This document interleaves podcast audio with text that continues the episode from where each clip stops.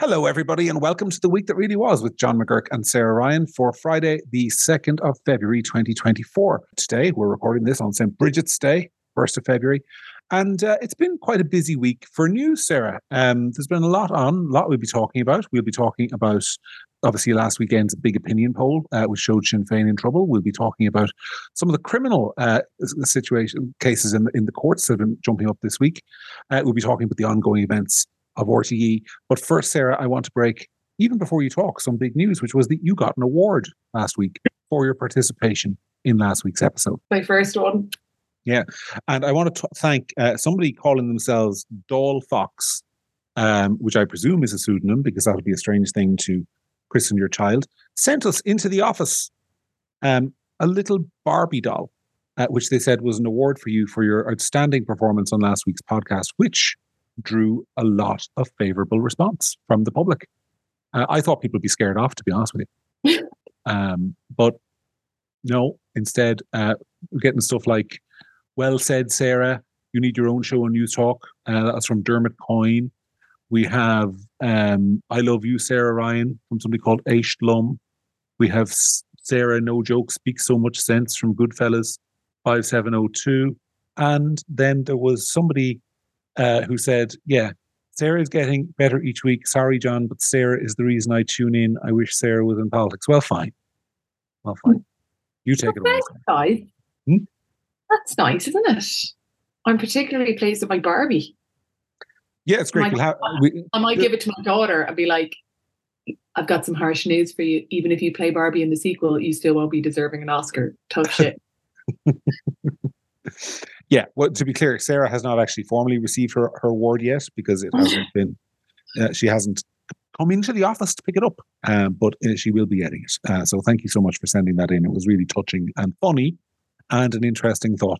Sarah, before we get into the topics of the week, um, how are you and uh, how are, are things in the world of Sarah Ryan? Good, yeah, can't complain. Um, I um, I uh, I'm just like glad January is over. It felt very long and the weather was crappy. And I am, even though I actually am not one of those people who really, really, really hates January, I am ready for a bit of bit of an uptick in the weather. What do you think? Yeah, you see, this is the thing. This is the thing. We're, we're gonna hit we're gonna hit now my favorite season of the year, well, my least favorite season of the year, which is fall spring. Because everyone thinks, oh, January's over, the weather is gonna get so much better. No, it's not. You're going to hit fall spring. Fall spring is where at the start of February it gets a little bit brighter, stops raining as much, and you think, oh, spring is here, it's wonderful. And then the end of February and March comes, and that's the worst time of the year because uh, it every, everywhere is cold, it's flooded, yeah. the ground is mucky, yeah. it's horrible, which is the other Irish season of second winter. Uh, yeah. And then real spring comes in June. So, so yeah, I, I, I'm going to enjoy the relatively mild weather we've had for the last couple of days, uh, and then prepare myself for the worst yeah, I, my abiding memory of like being in college and stuff like that is kind of around early February, kind of going, oh yeah, well, you know, I'm kind of done with this coat and stuff now. It's spring, and then just being freezing for like February and March and yeah. April. Like St. Patrick's Day. My memory of St. Patrick's Day as a kid is that it's freezing.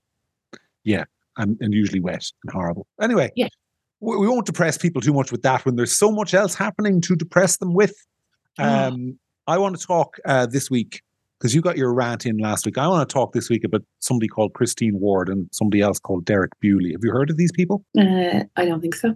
Christine Ward is 36 uh, years old when in 2018 she broke into a pensioner's house in Dublin.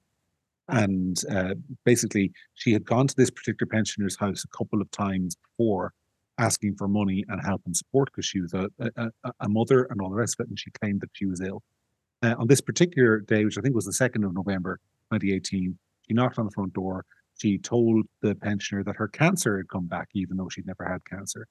And uh, she needed some money, which he offered to give to her out of the goodness of his heart.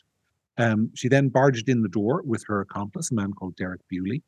Um, they hit him on the side of the head with a hammer. He's 79 years of age, as I said. They um, broke his hearing aid. They tortured him for the location of the money in his house. They stabbed him in the hands repeatedly to the extent that when all was said and done, he had to have the whole lower end of his house redecorated to get rid of the blood, Sarah. And um, then they they left him and they made off with 600 euros in cash.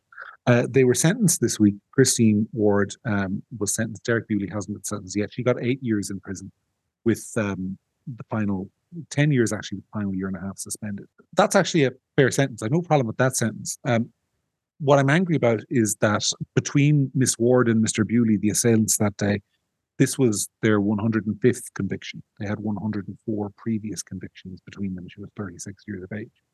And I just want to know, what I really want to know is why is somebody like that on the streets when we have a justice system, the purpose of which we are told is to keep the public safe. So that's where I want to start. I mean, there are other cases as well I could mention.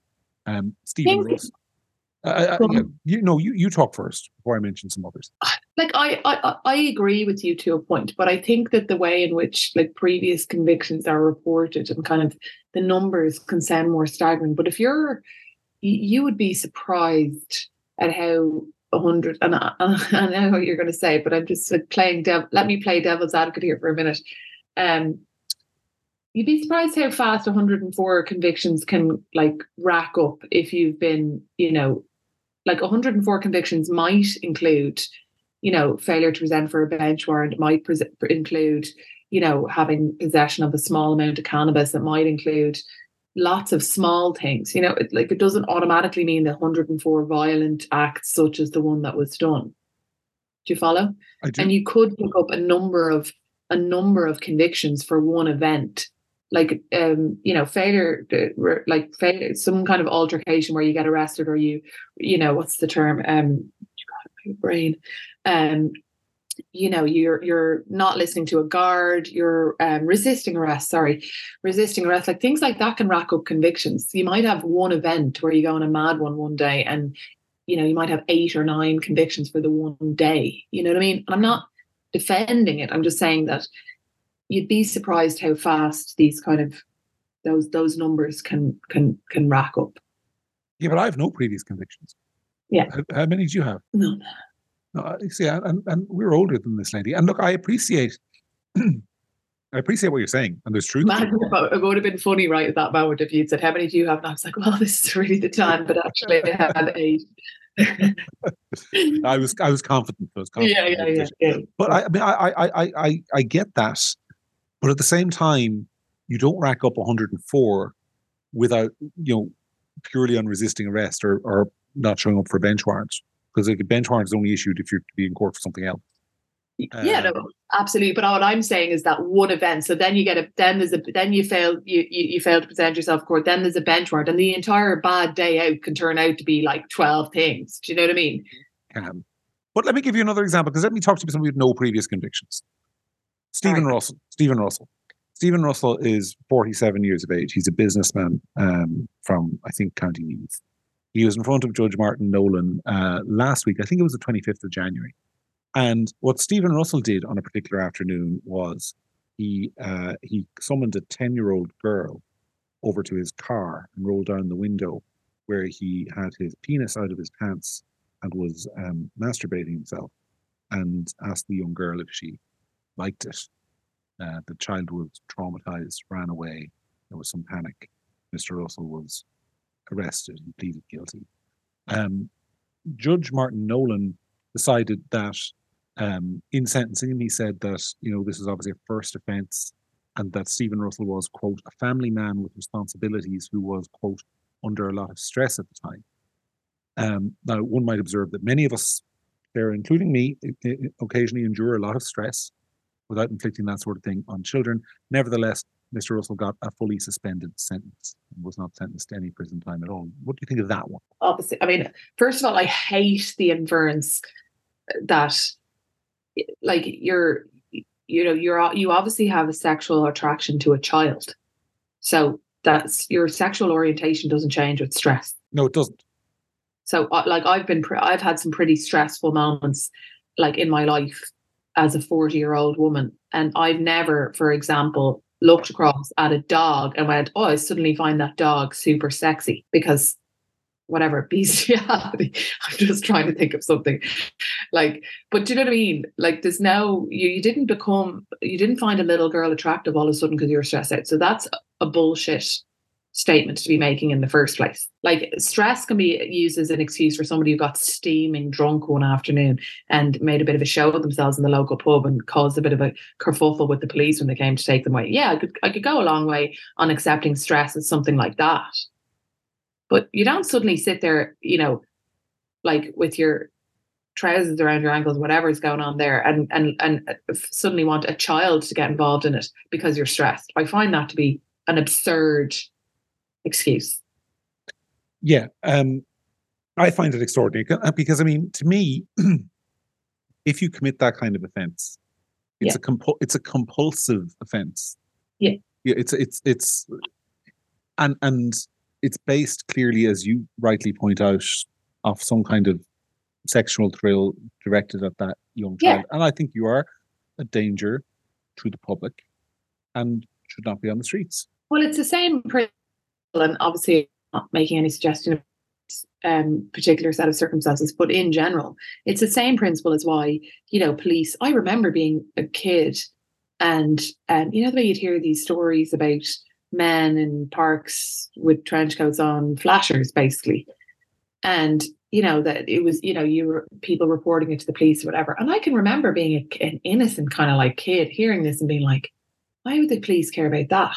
You know what i mean? Like he's obviously mm. just a weirdo but like no harm. But part of the reason why the police care very much about that apart from the fact that it is violating for the person who experiences it fine and i was just too young to kind of understand that. But also because there's you know evidence to suggest strong evidence to suggest that people who do that don't do that forever that they eventually the thrill wears off and there's a kind of a next thing and the next thing and the next thing because it's a compulsive behavior.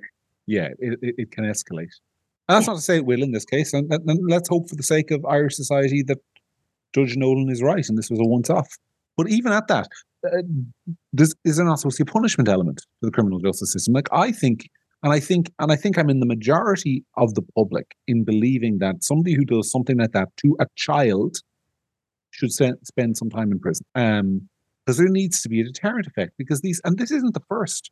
Like all the way back in 2015, there was a man um, who was in front of the same judge, and I don't want to pick on that particular judge because he's by no means on his own.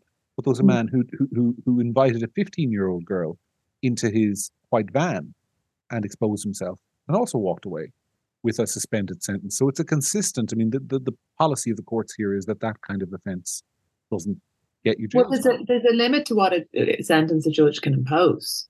You know what I mean? There's, there's parameters. There, there, there is, but you know, it, he's it's it's not as if there's somewhere in legislation saying that this is not a jail time offence. I think I think there's a maximum sentence of two and a half years or something for it. But I, I, I, I haven't got the legislation in front of me. Somebody can correct me if I'm wrong on that. But it's it's not as if the judges are mandated if you suspend a sentence. But let's come so let's come back to somebody with previous conviction because there was another one. This is the last week, Sarah.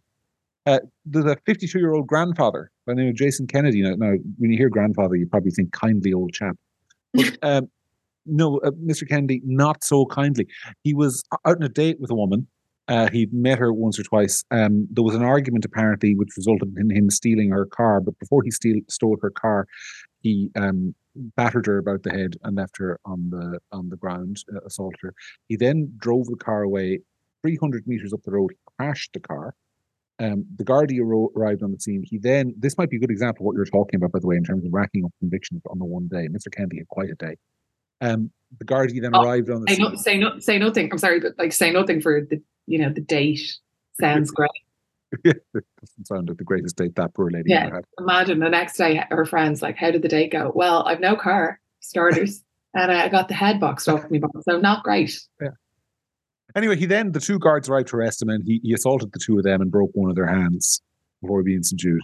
Um, Mr. Kennedy arrived into court to be sentenced uh, in front of again Judge Nolan, um, and uh, he got uh, just over five years but this was his 101st conviction.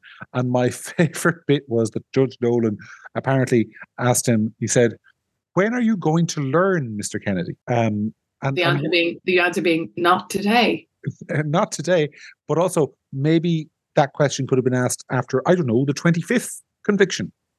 Um, because it just seems to me that a lot of this sense, like the, the number of people uh, do you remember the case of the women? The, the sorry, the the young woman who was raped in a car uh, on a Dublin beach by three very young, very young offenders. Like they had only just reached the age of majority to the extent that they weren't even named.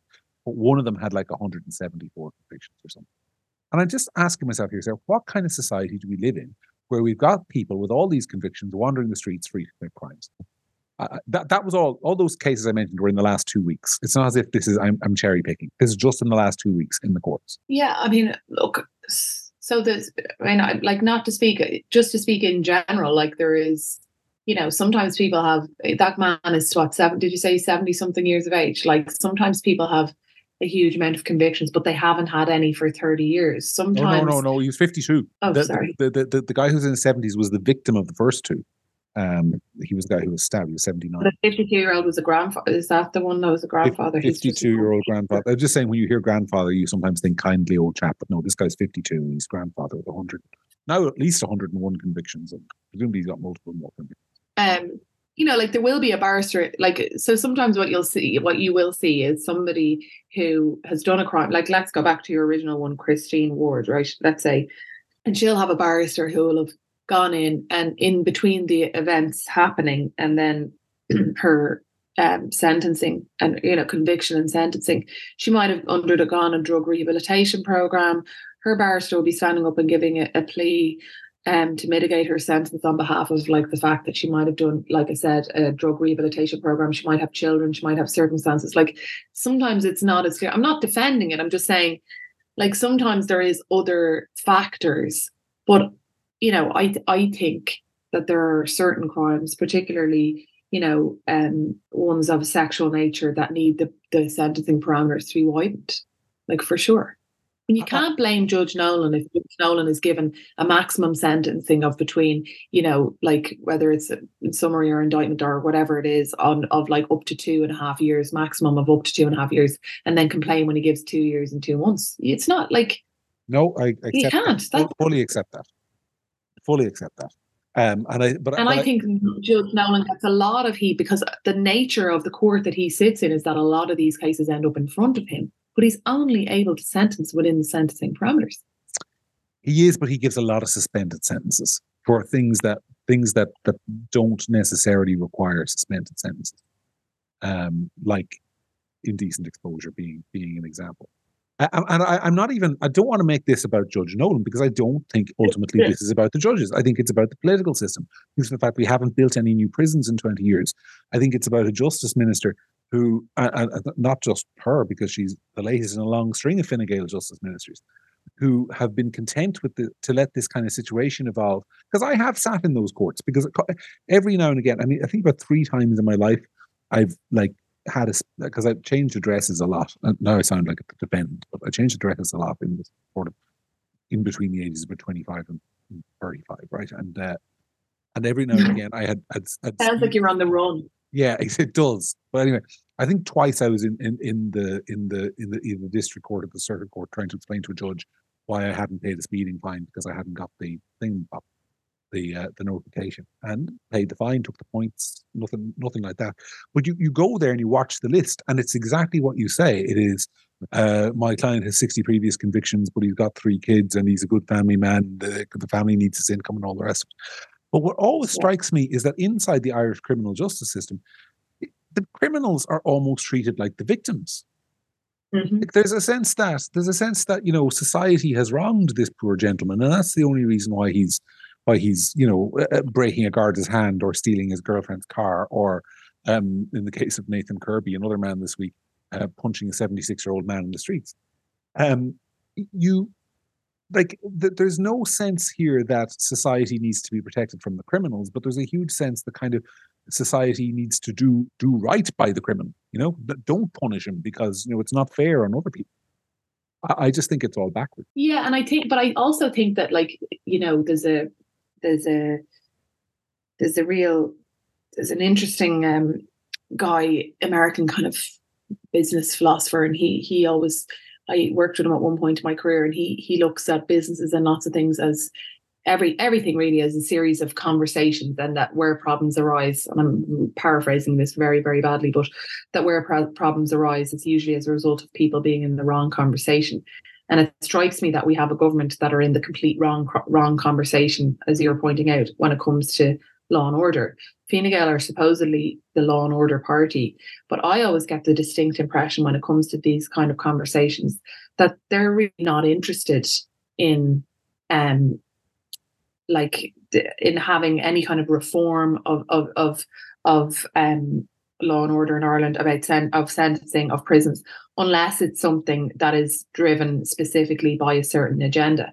Like I was note I noticed this week that there was a lot of outrage, for example, about the fact that Holly Cairns had to close her constituency office because of um effectively a stalker. Would would that be the right word? I think that I think that is that's a fair description of the situation. Right. I think there was one person. I, I don't know if the I don't know if anyone. I, I can't remember off my head if anyone was ever arrested for it, but definitely she had a she had a creepy thing going on there. Yeah, and and, and and and people and people being outraged about the fact that that had happened, and I'm not diminishing that whatsoever. And I think that that is outrageous. And if she had to close her office because of that reason, like that is completely absurd. But what I what I noticed was the level of outrage and the the the kind of that that's the kind of thing that would really fast and really quickly drive some kind of reform in law. Let's just pretend on stalking or something because that's driving a certain agenda or that's, you know, addressing something that's become.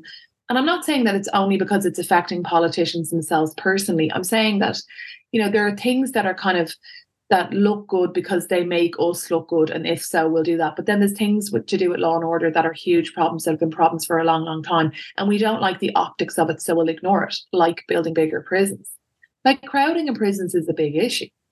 Yeah. Do you know what i mean? Like th- th- there's a problem there but nobody ever wants to grasp that nettle because they don't like the idea of what it might make them look like. It's almost like this it makes it makes them look like they're you know it's defeatist to build bigger prisons. And surely if we keep surely if we keep investing loads and loads of money into local areas and if we keep you know building uh, sports fields people will just stop going to prison. But the reality of it is is population is growing. We need bigger prisons. That's it. Mm. and nobody wants to do that. So i think that the government for a long time has been in the complete wrong conversation about law and order. And it's about they think it's about you know the the you know, the, the story of the person who's committed the crime, and they've forgotten that ultimately, you know, the the the the the conversation that's happening is that the the the, the person they should be worried about is Joe Public. Do you know what I mean? That we're the ones, we're the people like that pay the pay all the money. You know what I mean? Like we're the people who invest all of our or whatever. Uh, the biggest single payment that we make every month is to the state. Do you know what I mean? We're like we're we're the ones who are paying for this, and they've forgotten all about us. And it's about the victims. They think the victim is the person who's carrying out the crime, but they don't. They forget that it's not, and it's all orientated in the wrong direction. It's all the wrong conversation. And I think that you know the, the problem is that it never. It's like a lot of things. Like it never becomes that big of an election issue because people have bigger fish to fry. But it's slowly, slowly, slowly, particularly for Fine Like basically chipping away at their base because I think the type of people who are loyal Fine Gael voters are just getting a bit peed off with uh, with the lack of progress or any progress yeah. whatsoever. I, I, it, not even progress. Actually, we're we're we're we're we're going backwards. Yeah, I mean, exactly what you were talking about there in terms of the, and I'll just say what they are: trendy causes cases.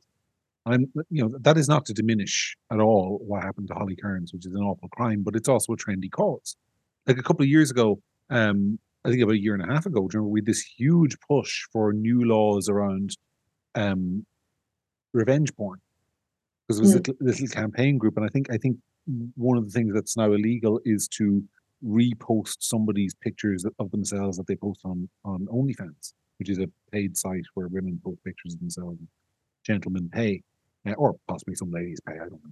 Um, that's all fine. Like, but that's fine. Yeah, there's, there's, nothing. There's nothing wrong. That should be a crime. It should be a but crime. There's also, but there's also like, I'm, like obviously, I presume state funded um ads on the radio explaining how you know if you like you know about how to how what re- revenge porn is and how if you th- even threaten it you know you can be prosecuted and what a, like a huge amount of time and money has gone into that and i'm not saying that that's not a good idea but it's like you say it's because it's trendy. What's not trendy is the poor old 70 something year old dude in his house getting his hands bashed up and his the head knocked off him for money by two people. Yeah. that's not really that trendy. There's no ads on the there's no ads on the radio telling you not to bash people over the heads with hammers. You know, I, I, and and and yet that's a that's a much bigger uh, issue in society. Kind of casual assaults and stabbings and knifings and what have you is is is becoming a growing issue in society. But we are all focused on you know whether two people on a drunken night out had fully signed a consent contract and. Uh, you know, I, I, I, it's, I just think it's a, it's a symptom of this government's kind of warped priorities. Put it that way. Yeah, and I think it's I think that Fine Gael in particular will get that will get that message from their voter base because I think their voter base has traditionally been the one who's the most concerned with law and order. But I think that there's reform needed across multiple areas there. And like I said, I just don't think that anybody who is is willing to grasp the nettle on things that aren't, you know, a massive virtue signal for their whatever ideological cause they're trying to push.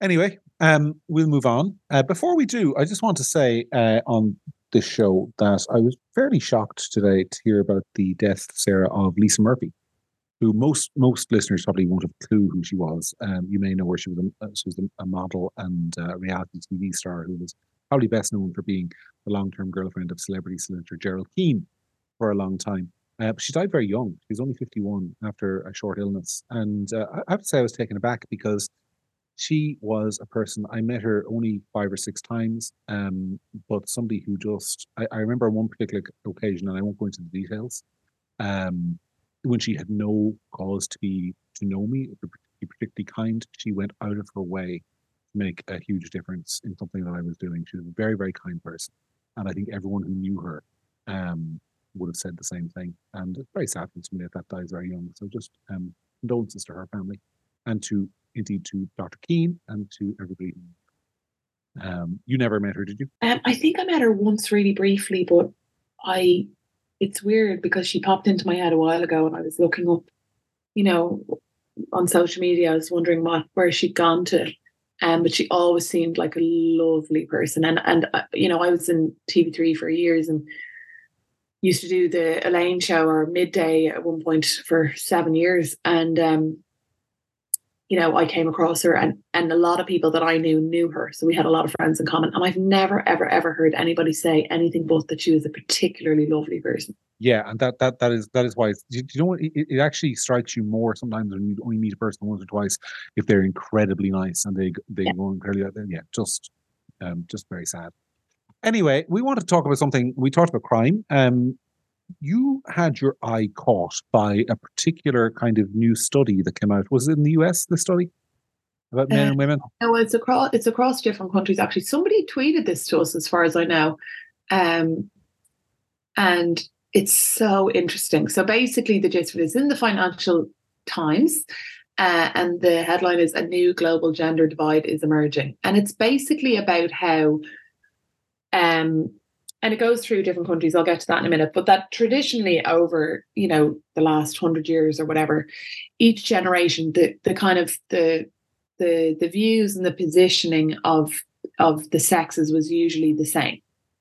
So if you were let's just make it up if in the 80s in america it was kind of like 50 60% conservative 40% liberal that usually split down the middle of men and women. And the article is talking about how now young men and women's worldviews are kind of pulling apart and how men are becoming more conservative and women are becoming more liberal. And the potential kind of um, impact that will have long term. And it's so interesting. So if you think about it like if you if you if you start to conceptualize that men are becoming more conservative than women well then so basically the women, the people of the same age no longer see eye to eye on, on key issues. So then the impacts that has on dating, on marriages, on the workplace is huge. So um, the article talks about in the US that Gallup data show it's showing that while the sexes were usually equally liberal and conservative, um, equally, um, women age 18 to 30 are now 30% more 30 percentage points more liberal than their male contemporaries and that that gap opened up just over a six year period. So if you play that out it's really really interesting. Like if you think about it like you're you're conservative right? You've always been a conservative since college. Would that would that mm. be right? I don't want to put words in your mouth. from before probably but yeah.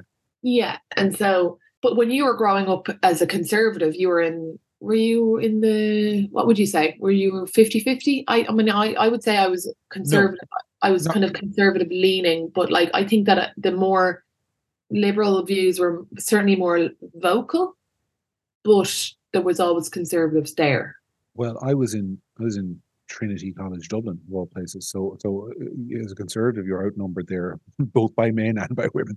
So so it, it wasn't that that that I, I, don't really have a frame except that yeah I, I I've always felt a little bit in, in in a minority, but I think that's not the point. I think the point is that you know when I was young and and, and dating in inverted commas, almost all of my girlfriends in college, and then I didn't have a girlfriend for a long time in my my twenties. Um, but anyone I was kind of casually dating, um, women were always more liberal than but the thing was, they were always open to a relationship with somebody who disagreed with them.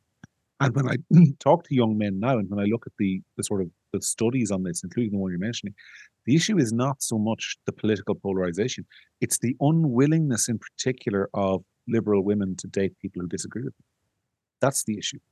Um, so, so uh, apparently, this is a huge issue now on on, on American dating sites, in particular, where women will put down that their husband or the man they're dating that they're looking for a six feet tall, good income, you know, yeah. kind and all the rest of it, but don't want to date a Trump voter, for example, um, which is a big red line to draw, I think. Uh, well, I'm actually going to go a bit further than that and take the risk of getting annihilated by my sisters. Um, I've seen I, I think that there's a I've seen a lot of stuff on TikTok lately that there's this trend of videos where they're talking to women about um you know exactly what you just said like what their what their no you know what their red line issues are what they will and they they give out this kind of list right of you know well i wouldn't date a man who was less than let's i'm going to make it up six less than six foot um has to earn this amount of money has to be this has to be that and I'd like him to go to the gym and I'd like this and I'd like that. And it's just a bit like, well, A, it's nonsense. But second of all, very often the women, because some of these are videos, are, to put it politely, not gym goers themselves. Mm-hmm. And um, not like not necessarily big earners like they'll be talking about what they do afterwards like not earners whatever and i think that like the level of kind of entitlement and arrogance is kind of astounding. Like that you think that you should you have a long list of people. Like, I mean, uh, there's a really really interesting um, philo- uh, relationship um expert. Um, she's French. God, her name has gone out of my head now. Um, she does these videos, um, and she does a podcast called Esther Perel is her name. Um, she does a podcast called Where Shall We Begin, which got really popular, and it's about marriage counseling. And the people who are being recorded are they're one-off episodes about different issues within marriage and relationships, and they're very interesting. And she's a series of TED talks about divorce and affairs and relationships, and it's very like she's really interesting. And anybody who's interested in that kind of thing should definitely give it a listen. But she um, has a TED talk. I'm pretty sure it was her a talk. It might have been someone else. But anyway, the point is that like the best the line I always took away from it was the best time to do to work on your marriage is before you're in one. And the idea that you would be rolling out a, a long list of things that men have to be and can't think and can't do and whatever without clearly having any done any work on yourself is a symptom of a disease if you ask me of of of entitlement obliviousness and uh, I mean bratish behavior. I mean, who are who do you think you are to say that you're only interested in men who have earned a certain amount of money, are a certain height, do this, do that, and don't have these views? Why don't you do a bit of work on yourself? It's well, just so unattractive. And when I think, when I look at those videos, because this is a, this is a a series of videos. Like I've seen loads of them, and and I look at those videos of these women, and I think about not like I mean, my son. I have two sons. Fine, they're children. They're five and seven. So this is a long way off for them. But I think about men I grew up with, brother, cousins. You know, lots of men that I know are really nice and you know whatever. And I think like it just kind of annoys me on their behalf. Like, do you know what I mean? Like guys who worked really hard and guys who, you know, uh, like you know, I don't know, might not have been tall, might not have been this. And for them to be just, and I've noticed it, like it's become really okay in the last kind of, particularly in the last 10 years.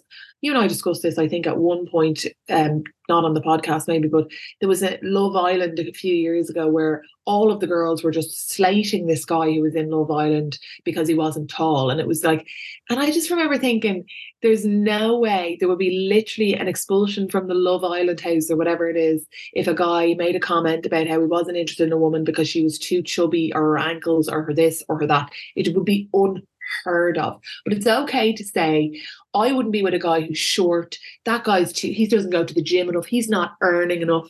Like, geez, like, like I've said on this, like, like shout out for the hardworking guys just go out and do hard, boring physical jobs like they've all just been tossed on the bonfire of woke madness. And it's just like, then you have this, frankly, a lot of the time, not very attractive, not gym going, chubby girl who thinks that she's got a right to slate all these guys as not being good enough for her because they're not earning enough. Like, like talk about get a grip of yourself about Barbie. Get a grip of your own reality, love. But do you not think they're they're, they're doing themselves more harm than anything else? Because uh, I I'm fascinated. I say I'm fast. I could talk about about sort of gender wars stuff all day because I, am fascinated by it. Like these women are, are ultimately damaging their own prospects for the simple reason that, I mean, so the the the, there was an article in um, I think it was the Atlantic, but it could have been the New Yorker, but it was it was about a month or so ago about this whole six six six rule, which is you know six feet tall, six figure income, and um, it, depending on what hour of the day it is, the third one is either possesses of a six pack or possesses six inches in a particular part of their anatomy. Um, but you know, it's basically this this sort of the six six six rule. And I'm thinking there, you know, there there are there are a limited number of men in the world who fit those criteria, and those men presumably are doing very well for themselves in the dating marketplace in places like New York and London and, and possibly South Dublin. I don't know, but they're they're doing very well for themselves in the marketplace.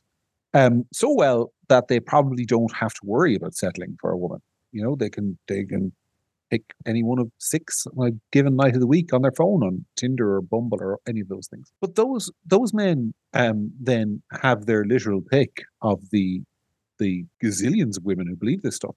Whereas if you are one of the poor unfortunate women that you mentioned who maybe wouldn't be one of those men's first choice and you you cut you, you basically condemning yourself to a life of spinsterhood. So that's what. But it's also part of that. It, but it's great are, because. Are we allowed to say spinsters anymore? I didn't. I, I I I didn't mean it in a mean way, just in case anyone picks it up. But but it fits it. But it fits into the victim complex because then it's like you know, oh well, like it's reinforcing your your nonsense that like you know the, the men are shallow and nobody wants you whatever like no you're being horrible about men like how how much of that kind of like snide, like put down are men supposed to take before they're just like not interested in you? Yeah, but uh, this is all giving rise to, to another thing too, which is this opening gulf on the male side of the aisle between, you know, the men who sort of fit the bill, then a sort of middle group of men who kind of like you know do okay, but probably because they're trying to date sensible women. But then there's this this rise of of what's called incel culture, which is is men who describe themselves as involuntarily celibate, i.e., they they can't find women to um, partner with, and as a result are getting very angry at the world and forming their own little political movement and all that sort of stuff. Um, and I, I, and it's it's contributing to a degree of right wing ra- radicalization amongst particular men and sort of the rise of anti feminism. It's so toxic. It's all so, do you think that that's why men are becoming so are, are becoming more conservative? I, I, think it's it's all part of the polarization process. I also think it's why women are becoming more left wing and feminist and and, and progressive. It's driving. It, it's an equal and opposite reaction. But yeah, I, I if you if you want to ask what is driving it, I think it's dating apps. I absolutely think it's dating apps. I but I think it's also interesting because like certain things come full circle, and like it's like if you're if your top three things about men are how much they earn, then you're not a feminist because if you actually had your own money, you wouldn't give a shit. But do, you not think it is inherently normal that women are more picky in the dating market than men? If you just go back to the to the basic genetic theory here of, of sort of the, the the male thinking of us not as thinking of us not as sort of like sacred divine beings, thinking of us purely as mammals. The male objective is obviously to spread his genetic material as far and wide within society as possible. So in in that, you know, you're, you could be picky to an extent, but not wholly picky. Whereas a woman um, can only uh, reproduce less times in her lifetime than a man theoretically can. So she's going to be more picky about like uh, what his body is like, what his income is like, what his intelligence is like, and all the rest of it. That's a normal thing. And I think that's always been the case. But what dating apps are doing is turbocharging that reverse pickiness. So you've got some, some guy sitting, I think it's swipe, I, I, hand on heart, I've never been on a dating app in my life and never will be, hopefully. Um, but I, I believe you swipe. So you can imagine men are going to swipe at a much higher rate than women because they're they're they're less picky. Once somebody hits like four out of seven criteria, you might say, yeah. I think men are more more men are more shallow about physical appearance than women within a, within a wider range. Yes, I mean, like if it's just for a one night thing, they would just swipe it like for everyone kind of thing. Not for everybody. I mean, I, there's a risk here. I'll end up talking about myself, and since I don't swipe, I wouldn't know. But like yeah. I, I, would, I would guess. Uh, I will say, in, in, in, I will use my own example to say that yeah, I, there's a wide range of, of women that I would find attractive, um, and there are particular, you know, if we're talking purely looks, there are particular things I wouldn't necessarily find attractive. Um, but there's a wide range of women I could, could find attractive. Whereas I think with women, there's a narrower range of men. Am I wrong? Well, yeah, kind of. You are. I mean, I think that if we're I just talking looks, not just talking looks. But but but I think that looks matter less for women.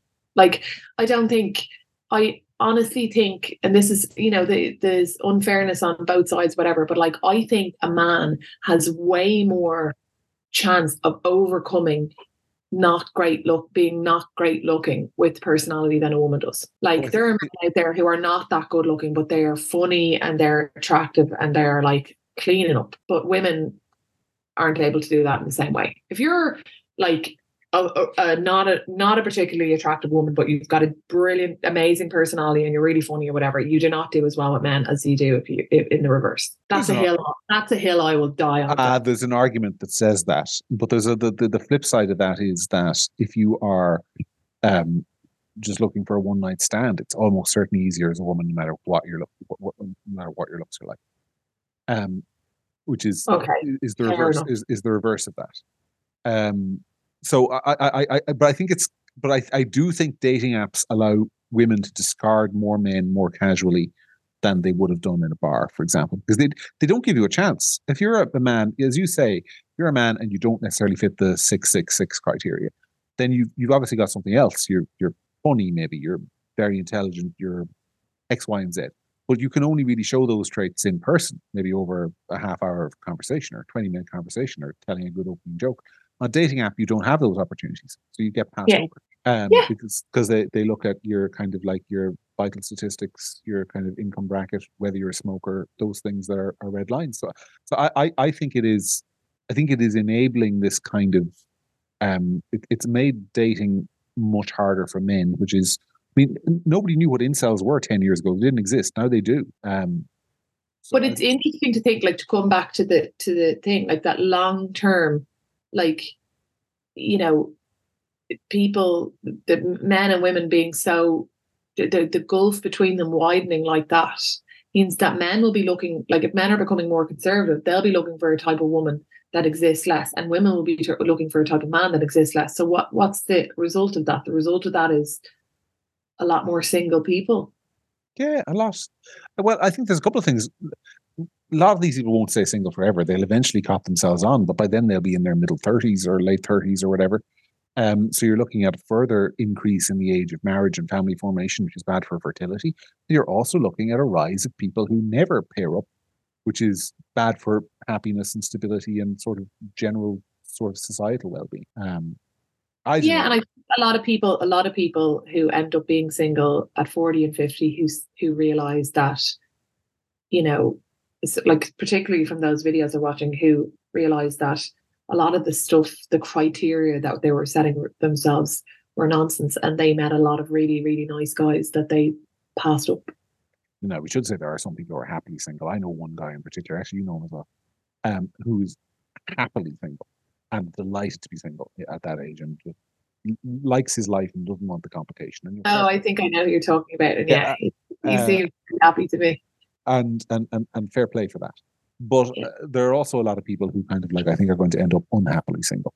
Um, but I'm like the word what we're talking about is the people who are standing there saying they want to meet somebody, but they're only interested in people who have a six figure salary, who are over six foot, and who are this, that, and the other, who are doing no work on themselves and who are setting out this like you know list shopping list of things in the other person and it's a complete joke for everyone concerned and you know but the, like the, the well i don't know what will happen to them but again well, it's an interesting they, topic and we will definitely uh, come back to it because i think it's one of these things it's happening in society that people just aren't really fully cognizant of yet um, but it's it's it's happening, and it's you know, the consequences are going to unfurl. And, and, and you see it, by the way, it, it's impacting politics as well. Because you said you're going to mention some of the countries. I think, for example, in Poland at the last election, like something like thirty percent of young men voted for the most right wing electable party, uh, and I think the equivalent figure for women was like two percent.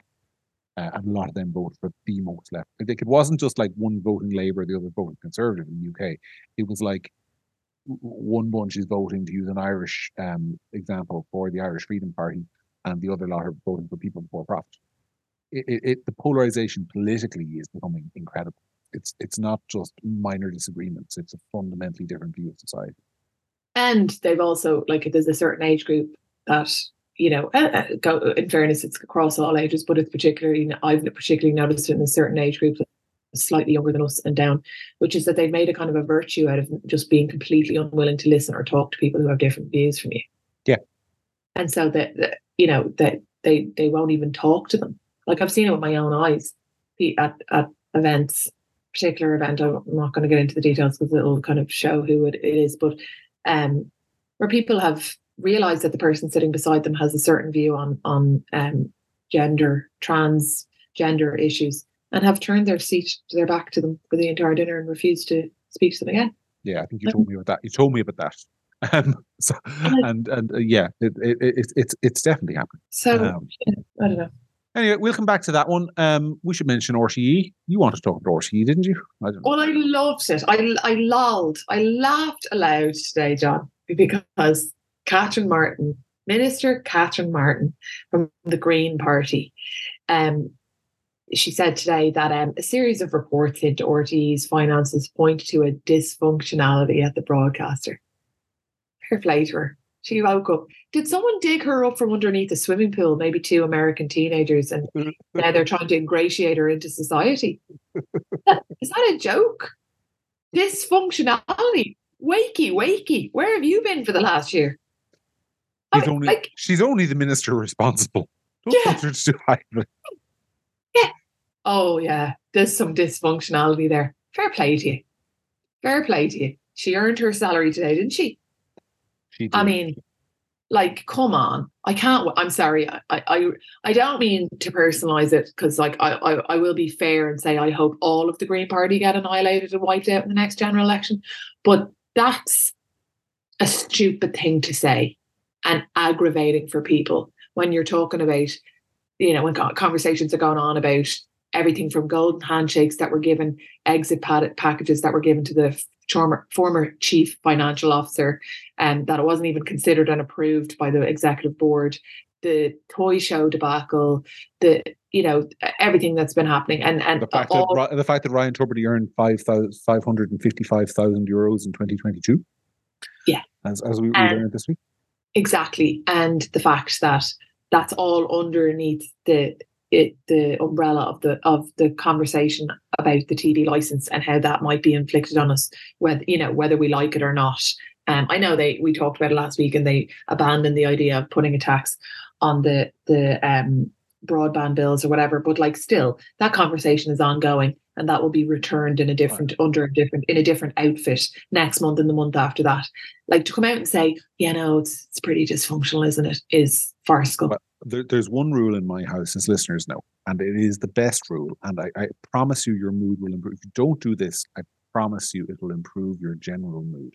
Which is that RTE is not allowed on television, it's not allowed on the radio.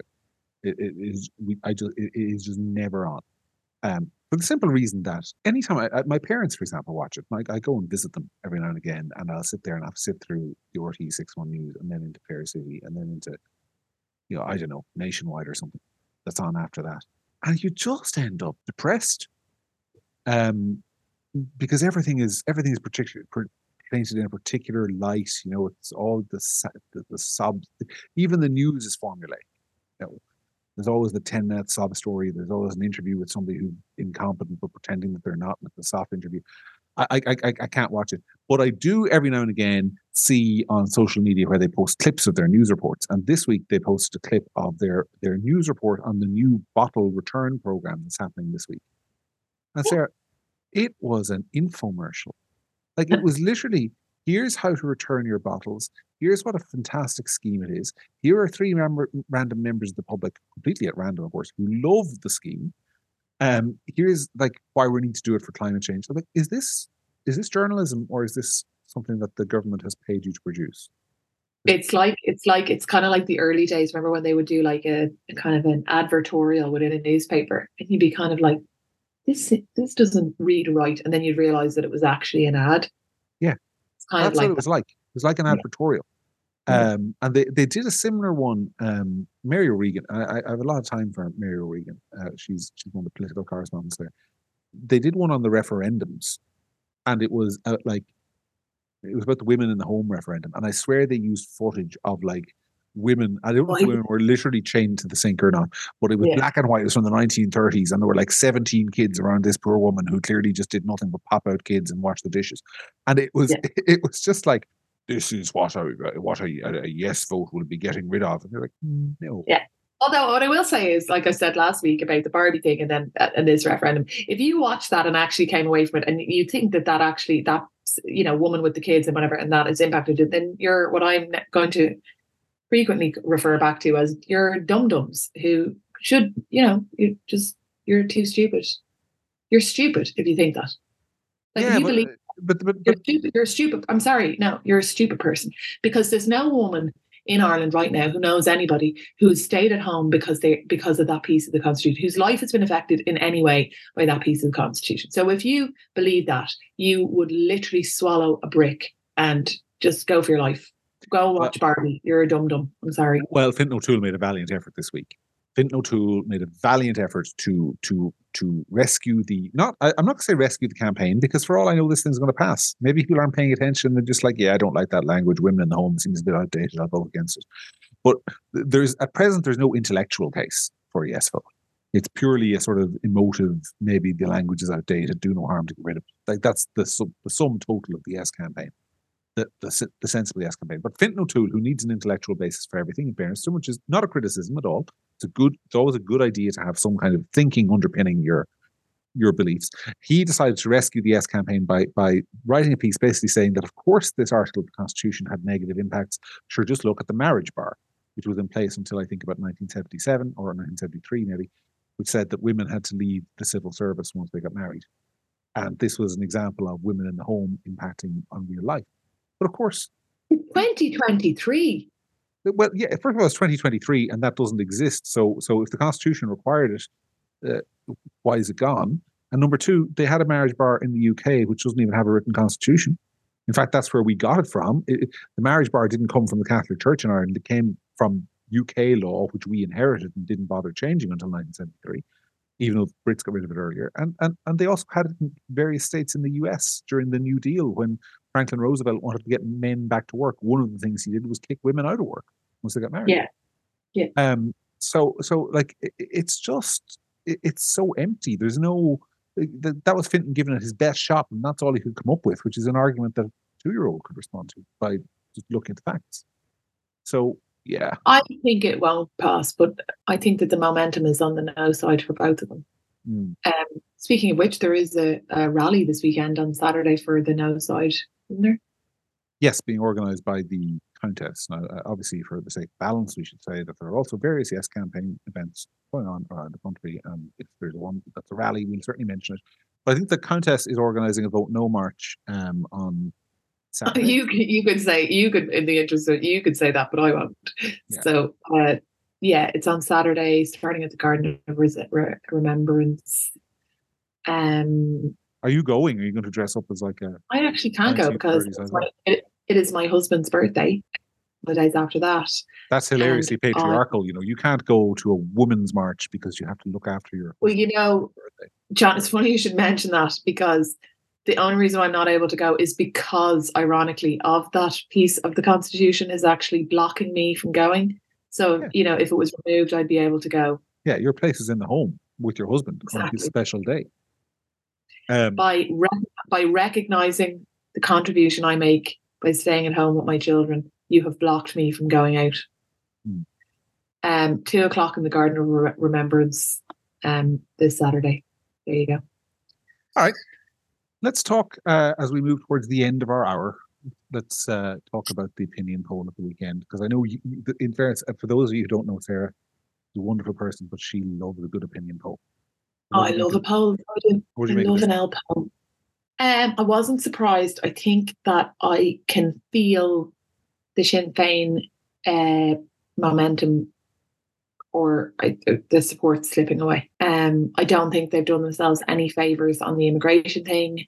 I think they've tried to hide in the weeds on a number of issues, and I think that that has meant that they are losing support, and um, in in in a big way. I think I'm also surprised that they're supporting both of the referendums because I think that was it would have been a little bit more politically savvy to come out and carve out the, you know an identity for themselves on something because I think that um they're they're not. And I said before that they feel very tired for people who are supposedly waiting to govern. Um, yeah, you, I think you, have said that on this show, and uh, Jason O'Mahony, who's a good friend of our both, both of ours, who, who listeners may know or know of, uh, has said the same. They kind of feel like a party in their 15th year of government, even though they've never been in in one. Yeah. Like, you know you've just been watching them for so long and listening for so long like th- uh, there won't be any real sense of kind of renewal when they get into power i think obviously if you're a hardcore sinn féin voter listening to this and and the day that they take power is the, the your wildest dream you're not going to agree with me but i think for the average voter i think sarah's right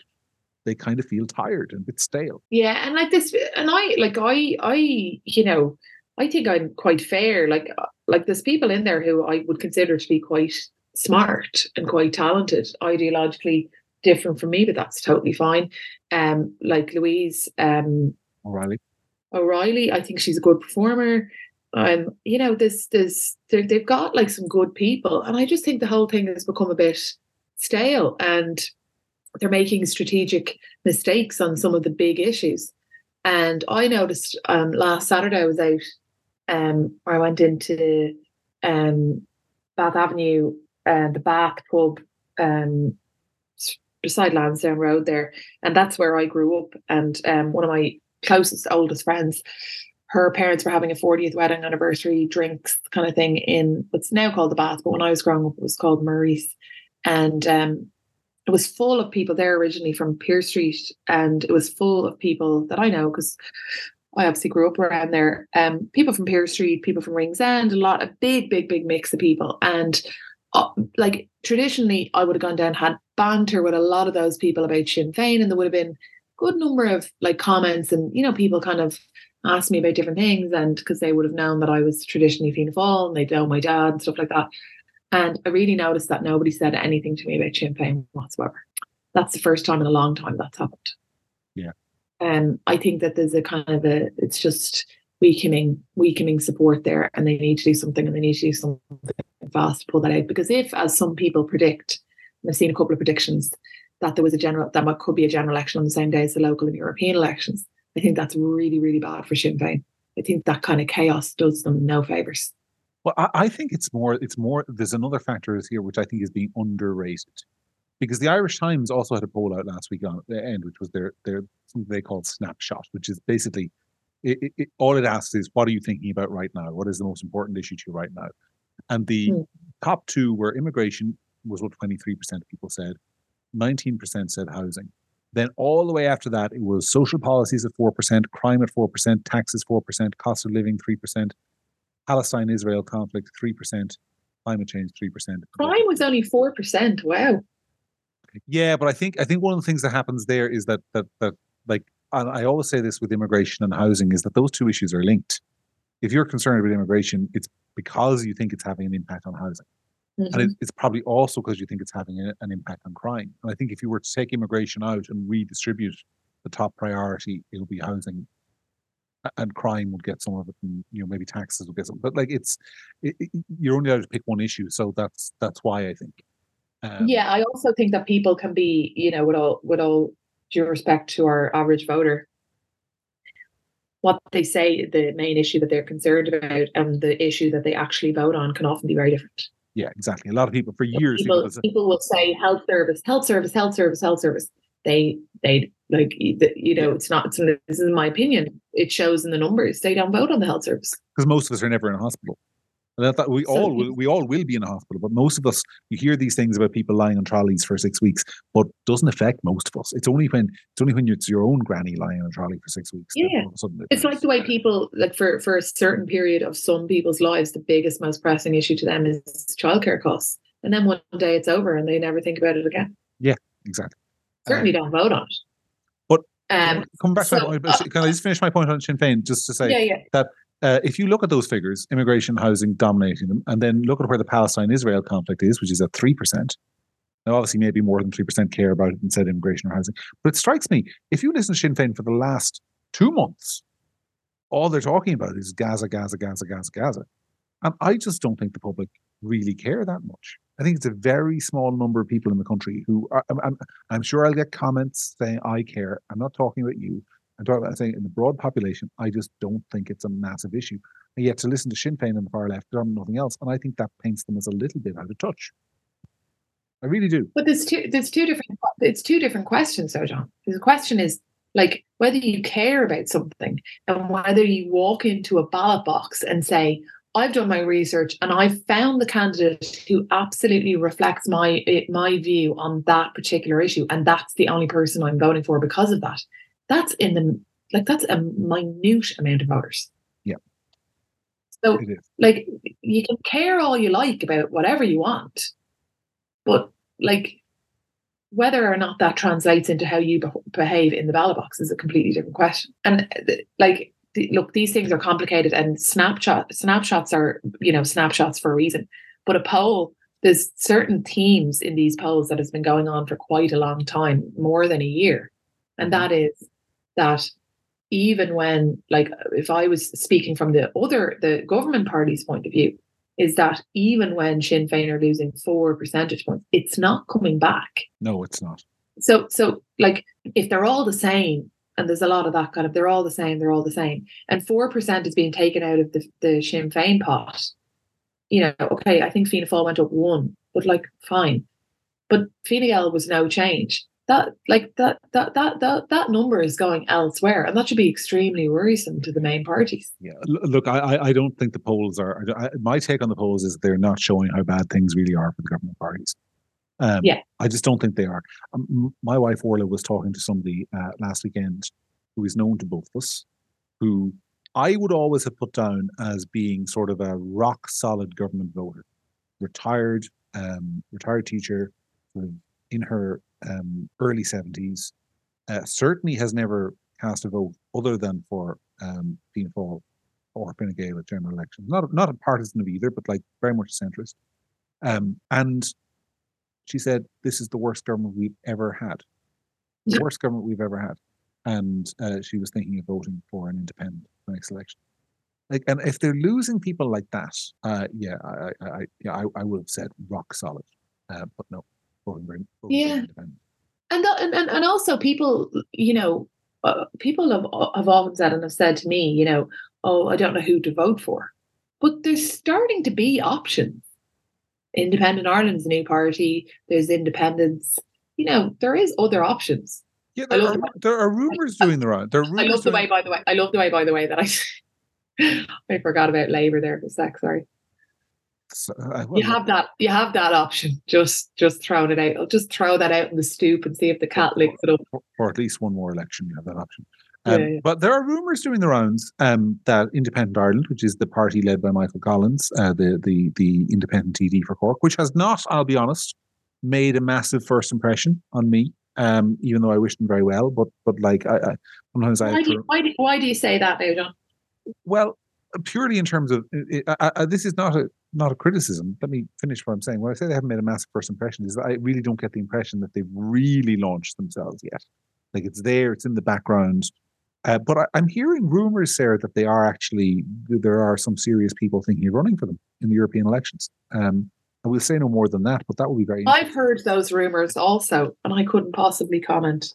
Oh God, that's actually sa- no, that's starting to sound like it's me. That is starting to sound like it's you. It's not me. I think you'd be great, Thanks. Ri- Ri- Ryan. I'd rather I would rather put out a campfire with my face.